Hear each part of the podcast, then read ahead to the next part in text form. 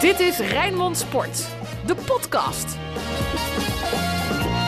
Maandag, podcast Rijmond, gaan we opnemen met Sinclair Bisschop. De man die natuurlijk aandachtig keek naar PSV Feyenoord. Ruud van Os, hij was verslaggever, net als jij eh, trouwens, eh, Sinclair. Bij de wedstrijd van Sparta. De wedstrijd die werd gewonnen van RKC. En Ruud, jij bent natuurlijk ook nog helemaal in de band van Andrea Hazes, Monique en Sarah. Waarschijnlijk ook nog zaterdag. ik slaap eh, er niet van.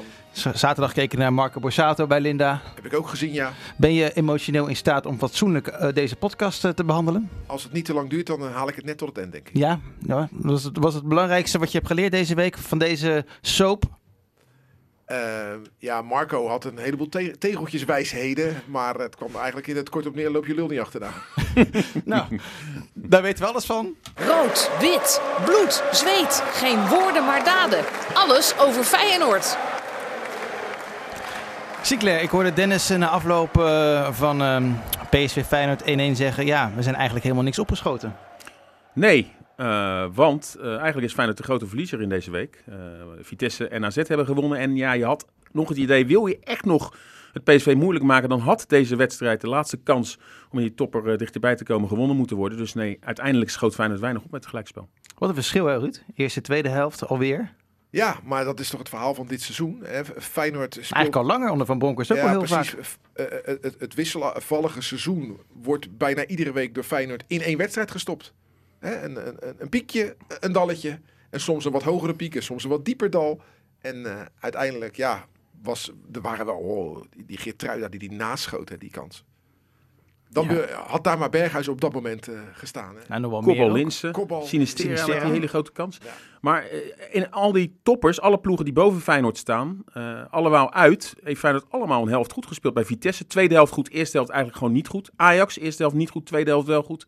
AZ, eerste helft wel goed, tweede helft niet goed. Toen individuele fouten. Nu had dat eigenlijk in de tweede helft ook afgestraft kunnen worden, die individuele Maar het fouten. was niet slecht, toch? De tweede helft van Feyenoord. Ah, ze zijn nog weinig voor de goal gekomen hoor. De eerste helft was echt gewoon goed, hè? Maar, maar de tweede helft was het eigenlijk als er een ploeg zou moeten winnen. Hè? PSV nog met de paal, met een bijna eigen doelpunt eh, eh, van eh, goede kans van Malen en bij, bijna eigen doelpunt van Botteging. Dus op basis van de tweede helft moest PSV wel winnen.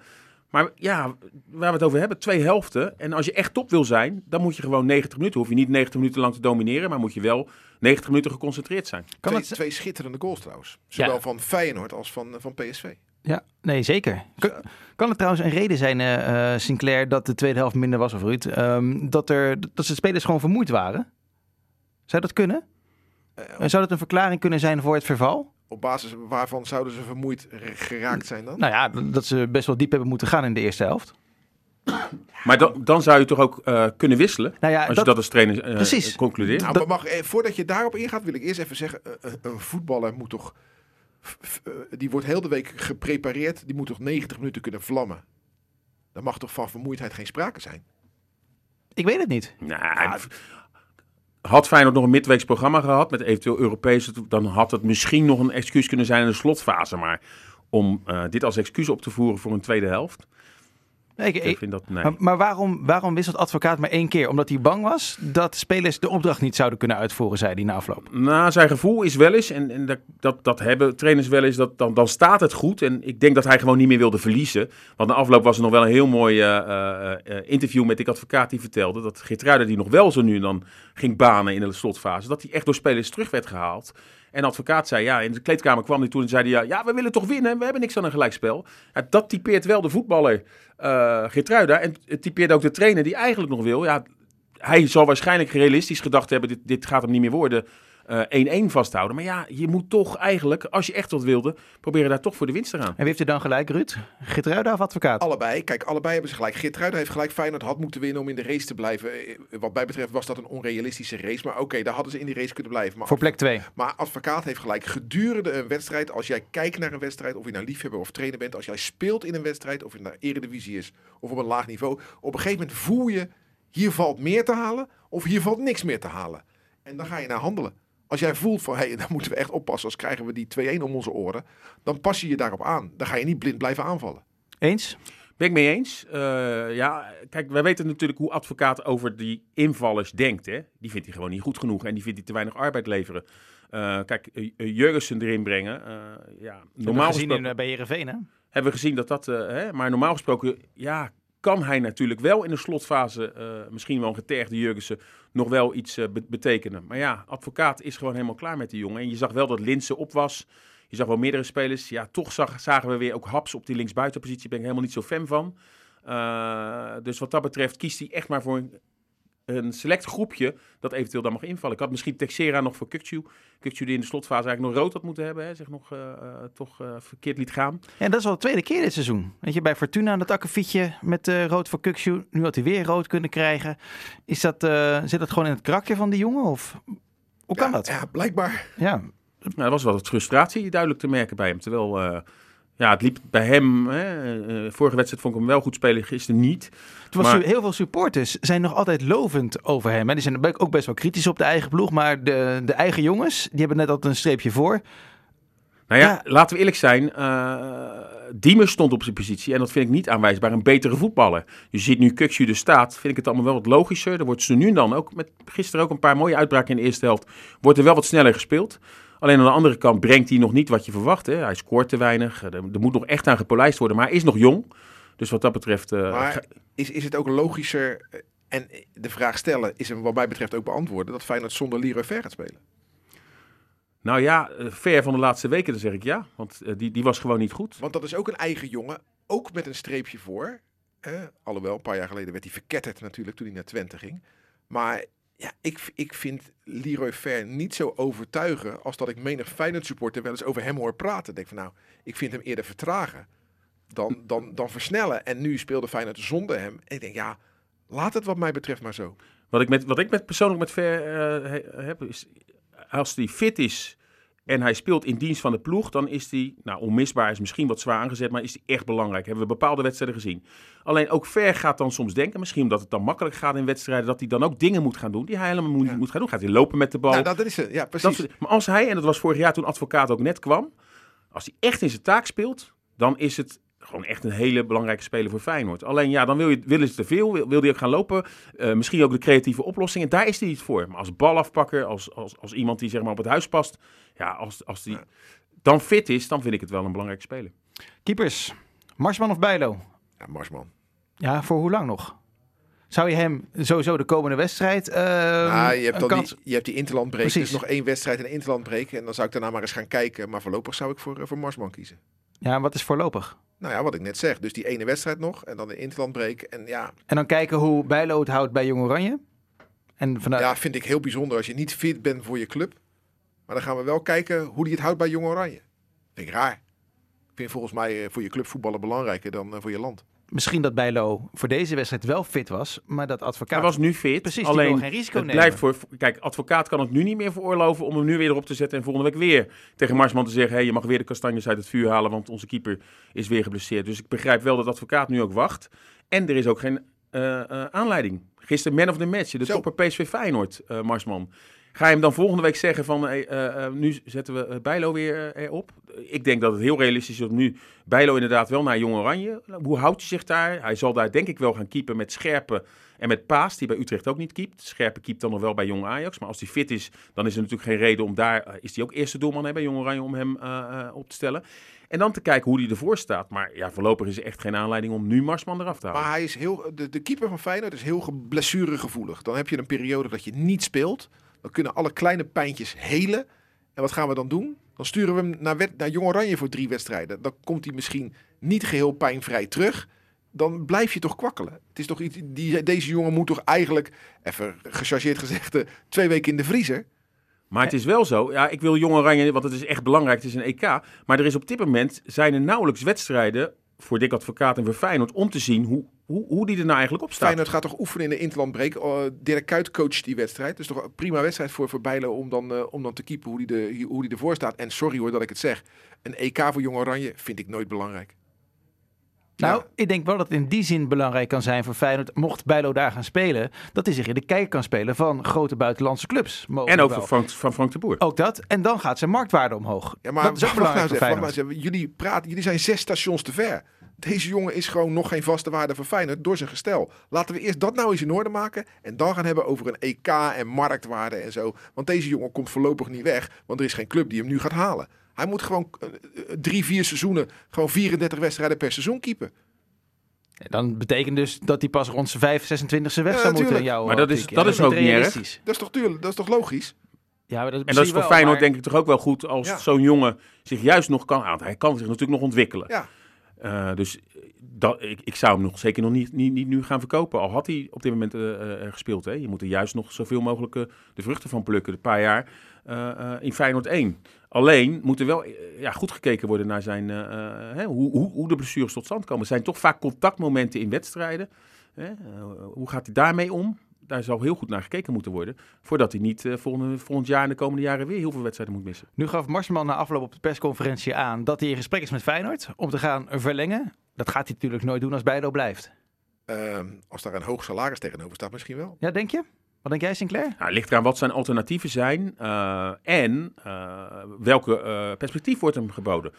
Wordt het volgend jaar onder eh, Arne Slot dan, wordt hij dan sowieso tweede doelman? Of mag hij de concurrentiestrijd? Wordt er een eerlijke kans gegund? Dat zijn denk ik ook belangrijke afwegingen voor eh, Marsman. Ja, misschien zal Marsman ook denken, eh, met de blessuregevoeligheid van eh Bijlo, dat zijn wedstrijden en kansen misschien toch wel weer komen. Dit had hij ook nooit kunnen denken. Dit was allemaal een bonus. En ja, eh, kan die eerste keeper worden bij een subtopclub? Club, ja. Maar wil je dan volgend jaar eh, bij Fortuna Sittard eerste doelman worden? Of Nee, hij kan wel wat hoger, toch? Nee, maar Pat gaat eh, naar Bulgarije, dus eh, Groningen Ja, zoekt iets. Eh, de keeper van Vitesse die is 73 geworden, geloof ik, deze week pas weer. Doet het wel goed. Eh, ja, nou, nou, ik vind bij Utrecht, wat ook een, een club is met ambities.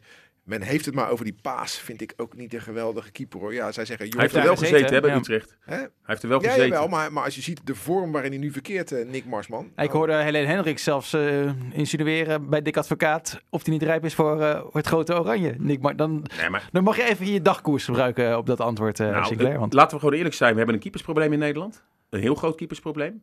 Eh, dus ga ik kijken naar keepers. En elke keeper die je gaat selecteren, daar is wat mee. Eh Stekelenburg is over de heel. Heeft slechts vier of vijf wedstrijden nu pas gekiept.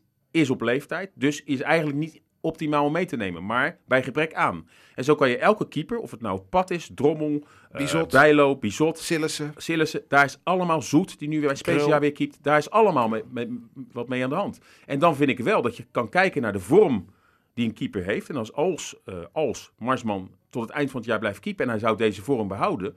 Ja, waarom zou je hem dan niet als derde Ja. keeper eventueel meenemen? Om wat voor reden hebben wij vijf, zes middelmaatjes? Ja, daar past Marsman dan toch ook prima bij. Ja. ik moet nog even naar Jong Oranje. Want daar zit eh Geertruida niet bij de definitieve selectie. Maar laatst jaar wel, Bijlo ook, hebben we besproken. Geertruida niet. Haroui trouwens ook van Sparta. Ehm, dat is een beetje gek dat de Geertruida er Nou, niet bij zit. Of het kijken naar de concurrentie. Ja? En Zeefuik die speelt bij Hertha? BSC. Timber, eh, volgens mij zit Rens er ook bij. Nee, Die- Rens niet. Oh, maar Timber wel, die ook op die positie kan spelen. Ja, ik- daar wordt naar Ik vind gekeken. het niet gek, Nee? Nee. Waarom niet? omdat ik hem niet zo'n goede verdediger vind. Ik vind hem een aanvallend, eh, een aanvallend goede verdediger, maar ik vind hem niet een verdedigend goede verdediger. En jij, Sinclair? Nou, hij zit dus op de grens dat hij wel in de voorselectie zat. Dus zijn talent wordt eh, erkend. Alleen dan is het toch niet raar. Hij heeft ook nog niet in Jong Oranje geacteerd. Onlangs was hij niet eens basisspeler bij Feyenoord. Was eigenlijk Nieuwkoop, als hij nu niet geblesseerd was, de man die... Dus ja, op basis van één of twee eh, goede wedstrijden van de afgelopen weken... weer gelijk een EK-plaats in Jong Oranje. Maar Timber heeft ook niet zo heel veel wedstrijden gespeeld in Ajax 1. De laatste weken is vast Ja, op- laatste weken pas, maar daarvoor ook niet. Nee, maar je kijkt er ook wel naar de vorm nu. En ook naar de potentie wat een speler heeft om in de toekomst voor bijdrage te hebben. Voor, eh, en, en Timber wordt zelfs genoemd om heel misschien, zeker als Van Dijk niet meegaat naar eh, het EK, dat hij misschien zelfs bij het grote oranje komt. Dan kan ik me wel voorstellen dat ook daar naar gekeken wordt. Maar laatst jij wel logisch, hè? Ja, vind ik een goede linksback eh, voor Feyenoord. Zeker ook voor Jong Oranje. Ja. en ook daar wordt gekeken wat is het alternatief. Ik bedoel, eh, ook ja, eh, eh, de, de linksbekken in Nederland zijn heel veel of buitenlandse jongens of eh, hè, bij AZ die staat al sowieso in het grote oranje. Dus dan vind ik het niet gek dat hij, de, hij erbij zit. Nog acht wedstrijden te gaan, deze competitie voor Feyenoord. Laten we hopen, acht wedstrijden, dat we geen eh, play-offs hoeven te spelen met Feyenoord. Ehm, het perspectief. Je weet dat PSV als nummer twee in elk geval eh uitzicht is. Je staat, even kijken, vijf punten achter op AZ en vier op Vitesse. Nou, je hebt bijvoorbeeld komend weekend heb je AZ tegen PSV. Ja, Eh, Stel hè? dat AZ wint, dan staan AZ en PSV gewoon samen op de tweede plaats. hoor. Dus het is nog geen uitgemaakte zaak dat PSV zomaar eh, tweede wordt. Nee. En het is ook gewoon zo dat Feyenoord eh, van de laatste acht wedstrijden hebben ze er vijf thuis.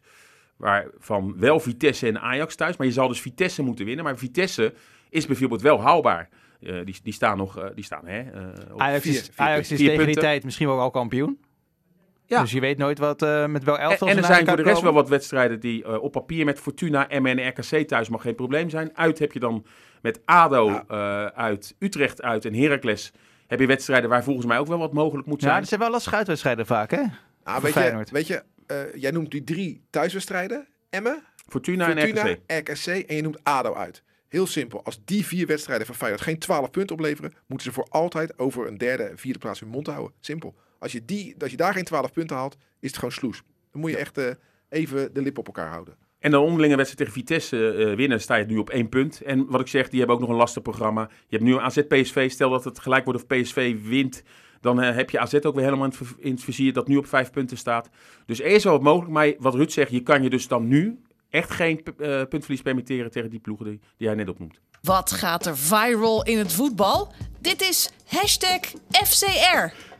Zie je nou lachen? Nou ja, jij moet een knopje indrukken, maar ik zie al twee keer dat je steeds het gele knopje, maar je moet het rode knopje indrukken. Ja, Frank. we zitten in een andere studio namelijk. Dus dit is eventjes ja. eh, een beetje Maar lastig dit met is eh, schuiven en zo. jouw, jouw rubriek, dus Nou, wij gaan even naar het toilet en dan Nou, komen we zo oh, terug. eh. We hebben de wekelijkse grap wordt weer, eh, wordt weer gemaakt. Nee, ik deelde hem ook al in de groepsapp. Eh, Lex in Oranje, Lex Immers. Hebben jullie dit gezien? Ja, het promotiefilmpje voor de partij, politieke partij Code Oranje met eh, Lex Ja. Immers. Ja, ik, ik, als ik dat zie, leid ik in stilte. Dan, ik, ik, ik, ik vind dit zo triest. Waarom? Omdat het gewoon uber slecht is. Ja, het, het was zo slecht dat het ook weer een beetje cult is. Maar Nee, een voetballer mag, nee. toch- mag zich er ook wel een beetje bezighouden met politiek? Ook al is het misschien niet de partij op wie jij gaat Ja, stemmen maar ik heb, ik, ik, ik- hoor je mij zeggen dat voetballers zich niet met politiek bezig mogen, mogen, eh, mogen houden? Ik zeg alleen dat het een uber slecht filmpje is en dat dat de partijen zeker geen goed doen. Maar ja, ik heb niet het idee dat Code Oranje de Kamer in komt. Dus eh, Dat denk ik ook niet. Dat denk ik ook niet. Ik las een artikel zaterdag in het Leids Dagblad. En daarin eh, werd een beetje bekeken welke partijen eh, aandacht besteden aan sport. En het zijn er maar echt heel weinig. Hè? Alleen D66, ChristenUnie en VVD hebben redelijk wat aandacht in hun partijprogramma voor sport. En dan zegt iedereen dat ze gezondheid zo belangrijk vinden. Maar sommige partijen die schrijven er ook maar helemaal met geen enkele letter over. PVV, Forum en Denk. Vond ik opmerkelijk. Toch? Ja. Toch, Sinclair? Zullen we over voetbal lullen? Ja, wat jij wil, joh. Als, eh, als dit allemaal te heb je lastig nog is. meer, eh, want eh, in die hashtag rubriek van je? Want eh, Nou, eigenlijk niet zo. Ik denk, we gaan het hier even een enorme politieke boom opzetten. Maar eh, nee hoor, we nou, gaan dat kan toch? Dat, dat, dat kan wel. eh. Waar Nou, wil je het over hebben? Baudet? Nee, nee, dat is allemaal niet zo relevant. Maar ik ben wel benieuwd, hè. Wat zou, zou, hoeveel, hoeveel voetballers zouden gaan stemmen? Ik De- denk, ik denk eh, niet zo heel veel. Meer, dan, meer of minder dan de helft? Ik denk eh, minder dan de helft. Wat denk jij, Sinclair? Ook minder. Ik eh, luister heel graag naar de, eh, de podcast ook van onze eh, analist Thomas Verhaar. Met eh, de Core podcast. En die zijn natuurlijk nu met een, een soort politieke podcast, politiek voetbalpodcast bezig. En die vertellen ook echt wat er in de kleedkamers eh, ja, behandeld wordt. Of wat er over gesproken wordt. In dat ze eigenlijk nauwelijks Nee, weten wie er in de kamer zit. Wie eh, de, de lijsttrekkers, eh, et cetera, zijn. Dus wat dat betreft leeft dat totaal niet bij de jongeren. Aan de andere kant zou je juist zeggen, het is misschien wel ideaal dat die jongeren... eh, ook door die podcast, maar überhaupt wel er meer van af moeten en kunnen Ja, weten. jaren geleden hadden wij als minister-president Jan-Peter Balkenende. En toen eh, werd Jonathan de Guzman bij Feyenoord daarna gevraagd. Wat Oh ja. hij van Jan-Peter ja. Balkenende... Hij wist, niet, wist begot niet wie dat was. Had Dat geen idee. Moesten wij dat toen niet uitknippen of zo? Ehm, nou ja... eh, Ja, hè? ja, nee, het is verjaard. Dus eh, toch? Toen, moet- Ja. Dat vonden ze niet zo leuk eh, destijds. Ik, en toen was ik naar Gert Kruis gegaan met een laptop. Die was toen trainer van FC Dordrecht. Dus ik opende die Kieswijzer. laptop. Ja, kieswijzer ging die invullen. Maar hij dacht dat het een soort iPad was. Dus hij ging op een laptop, ging hij met zijn vi- met zijn- met zijn vingers aan swipen. Eh, even knippen. Nou, dat hebben we toen wel, wel gedaan. Toen ging Gert Kruis destijds voor eh, Partij van de Dieren stemmen. Dat weet ik nog, eh, weet ik nog goed. Hoe staan de koppen en hoe zitten de noppen bij Sparta, Excelsior en FC Dordrecht? Dit is het Rijnmond voetbaloverzicht. Felicitatie richting alle Spartanen. Want in eh, één week zijn alle wolken weg en schijnt de zon volop. Ja, als je die gekke strafschop in Emmen niet tegenkrijgt, heb je in drie, uit drie wedstrijden gewoon negen punten. Nou, er zijn er nu drie gespeeld, zeven. Ook niet slecht, toch? Ook niet slecht. Emmen, VVV en, eh, en RKC. Ja, dat is wat Sparta voor de kerst ook deed. En na de kerst weer. Concurrenten verslaan. Jij, was, je zat in het stadion, toch Sinclair? Alle drie de wedstrijden heb ik eh, in het stadion gezien die in die week. En eh, eh, drie Oh, keer. dus, dus we hebben hier de sleutel voor het succes. Ja, de Bisschop-factor. nee, maar drie keer eigenlijk gewoon hemeltergend slecht. Eh, maar ja, als je wel die wedstrijden weet te winnen. En toch door onverzettelijkheid. eh, met bijvoorbeeld ook een Beugelsdijk die dan toch voorop gaat in de strijd. Maar ja, Sparta geeft ook niet al te veel weg in, in, in alle, alle drie die wedstrijden. Dus ja, daar stond wel een vechtmachine. En ik hoop nu nu Sparta wel veilig is door die, door die goede reeks, dat we ook wel weer wat meer voetbal terug gaan zien. Want ja, we zaten in het stadion, de eerste helft, dat leek helemaal nergens op. Wat, wat beide ploegen lieten Nee, kijk, er zijn natuurlijk alleen veel journalisten bij zo'n wedstrijd. nou, die komen bij elkaar in de perskamer in de rust. Ja, en, en dan denk je, ben ik nou zo'n zeurpiet? Maar dan hoor je je collega's denken, ja, iedereen walgt van deze eerste helft. Want het was echt nou ja, voor ons zat ook nog Gert-Jan Verbeek, hè? Ja, Gert-Jan Verbeek uh, die, die, die, ja, die, die durft natuurlijk niks meer negatiefs over Sparta te zeggen na de aanvaring met uh, Adil Awassar. Maar inderdaad, die hoorde ik ook alleen maar, jongen, jongen, jongen. Ja, op op NOS.nl was de eerste zin uh, in het verslag bij Sparta-RKC. Bij sommige voetbalduels is het geen schande dat er geen publiek aanwezig mag zijn. Sparta-RKC was zo'n duel. In de eerste helft zeker. In de tweede helft kwam, ontstond er wat meer ruimte. En was er met Smeets ook wat meer voetbal. En, en Mijnans kwam erbij. En, en, dat vond ik wel een beetje een probleem uh, als je speelt met bijvoorbeeld een Wouter Burger. Ja, wat ik dan toch heel jammer vind dat die jongen niet goed genoeg is voor het niveau van Sparta. Dat, vind, dat had ik echt, uh, als je van Feyenoord komt, had ik er echt op gehoopt van nou, dit is een versterking. Dat is hij niet gebleken. Stond in de basis, ja, toen hij eruit ging. In de, ja, toen werd er pas door Sparta gevoetbald. Negen punten voor op uh, de nummer 16, op Willem 2. Dit is uh, kat in het bakje, toch? Dus vorige ja. week was er nog code geel-groen, geloof ik. En nu is het gewoon code groen, hè?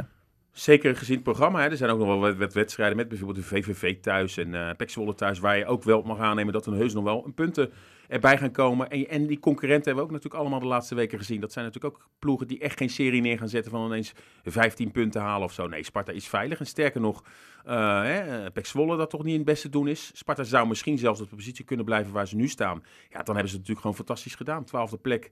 Uh, volgens mij uh, zouden ze vorig jaar, is die competitie natuurlijk niet afgemaakt. Stonden ze elfde? Stonden ze elfde. Maar rond die positie weer bivakeren, ja, dat zou natuurlijk gewoon een wereldprestatie zijn. Morgen, of in elk geval dinsdag, nog veel meer over Sparta. En de Sparta-podcast die we op gaan nemen met, uh, met Ruud en met Anton. Excelsior, weer met 2-0 van Jong FC Utrecht. De spits was boos, Omarsson. Ja. Hij zat op de bank, mocht wel invallen, wilde niet praten. Met de media na afloop. Is het, de laatste elf wedstrijden had hij er eentje in liggen. Hè? Ja, dan begrijp ik wel dat op een gegeven moment de trainer uh, toch ook wel naar iets anders gaat kijken. En Mendes Morera is uh, de man in vorm met twee spitsen met Zwarts. Uh, achterin ook Hervé Matisse uit het elftal. Ik denk dat dat ook een belangrijke zet is. Die hele defensie, die is nu wel zo'n beetje bijna in, ingewisseld hè, van vorig jaar. Want dat was natuurlijk best wel een matige defensie. met Fischer, met, met, met, met ook Horemans die natuurlijk, die speelt nog wel, maar die... die Siebe. Siebe Horemans, ook, ook wel zwak. Ja, en Mathies uh, eruit. En ja, nou ja, ze winnen in ieder geval met 2-0 van Jong Utrecht. Niet heel hoogstaand, maar wow. ze winnen. Ze, ze winnen. En uh, uh, ja, wel pijnlijk voor Omerson. Ja, Dort verliest van Os thuis met 1-3. En nou kwam er een keeper in, vlot. En dat was de 34e speler die FC Dordrecht dit seizoen heeft opgesteld. Ja, daar is toch eigenlijk alles mee gezegd. Ja, als je ook kijkt hoeveel, wel. hoeveel keepers ze hebben gehad. Hè. Ze hebben die Swolfs gehad, Bossin, Vlot. Ze hebben een jongen van Marseille nog even uh, op training hebben uh, gehad. Een keeper uit de Verenigde Arabische Emiraten. Ja. Maar die keeper uh, die zorgt er wel voor dat die wedstrijd uiteindelijk verloren gaat. Hè? Want die keeper laat die bal los. Nou, de rebound wordt ingeschoten, 0-1. Ja, dan, dan ja, klinkt het cliché, maar dan lopen ze achter de feiten aan. En hebben ze op een gegeven moment drongen ze wel aan en werd 0-2. Ja, dan heb je eigenlijk die wedstrijd verloren door, door zo'n keeper. In wat is het, 28 wedstrijden, 70 goals tegen. Ja, is bijna... Misschien kunnen ze al die keepers tegelijk erin zetten. ik denk dat de tegenstander het niet eens zo heel erg vindt. Nee, maar ik heb echt respect en medelijden met supporters uh, van FC Dordrecht. Je zal maar fan van FC Dordrecht zijn en dit al jaren voorgeschoteld krijgen. Ja. Verliezen kan, maar, maar op deze wijze, dit heeft toch geen enkele zin. Er is één lichtpuntje als je supporter bent van FC Dordrecht. En dat is dat er sinds kort een podcast is over Dort. Wordt gemaakt door onze freelance uh, collega's. Dort op dinsdag, iedere dinsdag inderdaad. Uh, dat Leuk hij, gemaakt. Dat hij verschijnt. Dus uh, daar willen we graag waar, uh, naar verwijzen. Waar, ja, en waar moeten de mensen dan naartoe om dat te beluisteren? Hij is op Spotify. Moet je intikken Dort op dinsdag. Dort met DT. En dan kan, je het, kan je het daar vinden. Dus iedere dinsdag. Nou, tot zover deze promotie voor de heren Keizer, Van S, De Vos, Datema en dergelijke. Wie viel erop deze week? En op wie moeten we gaan letten? De Rijnmonder van de week. Sinclair. Ja, dat kan eigenlijk alleen maar Nick Marsman zijn. Hè? Die uh, de man of the match was uh, tegen PSV voor Feyenoord met zijn prachtige reddingen. Ruud? Ja, dan dacht ik in eerste instantie, hier ga ik Beugelsdijk zeggen. Maar nee, dan moet ik eigenlijk natuurlijk zeggen Maduka Okoye. Alweer? Ja, alweer. Heb je die redding gezien tegen VVV? Oh, ja, het is de hele week uh, ja, geweest. precies, precies. Maar ook gewoon... Uh, maar ja. die, was, die zat ook al als Sparta van de week in een Sparta-podcast. Ja, daar kan ik toch niks aan doen? Ja, uh, sorry. Ja, Ja, ja, wat wil je dan dat ik zeg? nou, De nee, keeper maar- van Dort. ja, de keeper van Dordrecht. Nee, als jij heel graag Okoye wil, dan... nee, maar eh, er is natuurlijk wel wat te doen eh, om hem. Maar daar gaan we het in de Sparta-podcast ongetwijfeld eh, verder over hebben. over de, de interesse van, van andere clubs. Maar ja, ongekend. Mag niet onvermeld blijven in deze podcast. Dus niet die Dekselse Beugelsdijk, zoals ik even ten Napel in het commentaar hoorde zeggen. Ja, ja, ja, dat was wel grappig. grappig. Even ten Napel kwam eh, zaterdag de perskamer binnen van het Spartastadion. Zo, hier ben ik lang niet geweest. Kijk eens. En toen keek hij naar die, die, die wand met foto's van trainers, want dat hangt in de perskamer bij Sparta. En toen maakte ze voor mij van Peperstraat de grap. Ja, deze trainers heb je allemaal meegemaakt. En ja, dat is wel natuurlijk. Het was eh, gezellig. Hè? Arno van Ja, Meulen was er ook. Het was echt een ouderwets avondje voetbal lullen. En eh, na afloop Henk Vrezer, die ruim, ruim, ruim de tijd nam toen de camera's al lang waren opgeborgen. Om nog lekker even na te ouwehoeren. Gelukkig had ik mijn werkgeversverklaring bij me. En, eh, kon ik s'nachts uh, rond het mid, eh, middernacht rekenen huis. Ja. Roy McKay zit in FC Rijnmond. Hartstikke leuk. Vanavond. Voormalige topspits, hè? Ja, met jou erbij denk ik, eh, Sinclair. Emiel Schelvis. Ook een voormalige topspits eh, die in is. En jij ook trouwens. Ik Nou, jullie waren in de zaal altijd hartstikke goed. En op het veld denk ik ook. In de zaal? eh, Sinclair. Ja. Ja. ik heb jou vaak zien, eh, zien voetballen. hè. We hebben het al vaker gehad, hè? Sinclair natuurlijk oud talent van onder andere Excelsior. Was Sparta ook niet eventjes? En jij. Nou, en nu eh, in de nadagen van zijn Haal het talent maar weg. Lekker hier bij Rijnmond. Bedankt voor het luisteren. Je kan gewoon eh, al het sportnieuws blijven volgen op eh Rijnmond.nl. Ook de lokale en de regionale verkiezingen hier, hoe dat, eh, hoe dat hier gaat in onze regio, kan je ook allemaal volgen via Rijnmond. En eh, zijn wij er gewoon de hele week weer met het sportnieuws. Bedankt voor het luisteren en heel graag tot een volgende keer. Hoi hoi. Dit was Rijnmond Sport, de podcast. Meer sportnieuws op Rijnmond.nl en de Rijnmond app.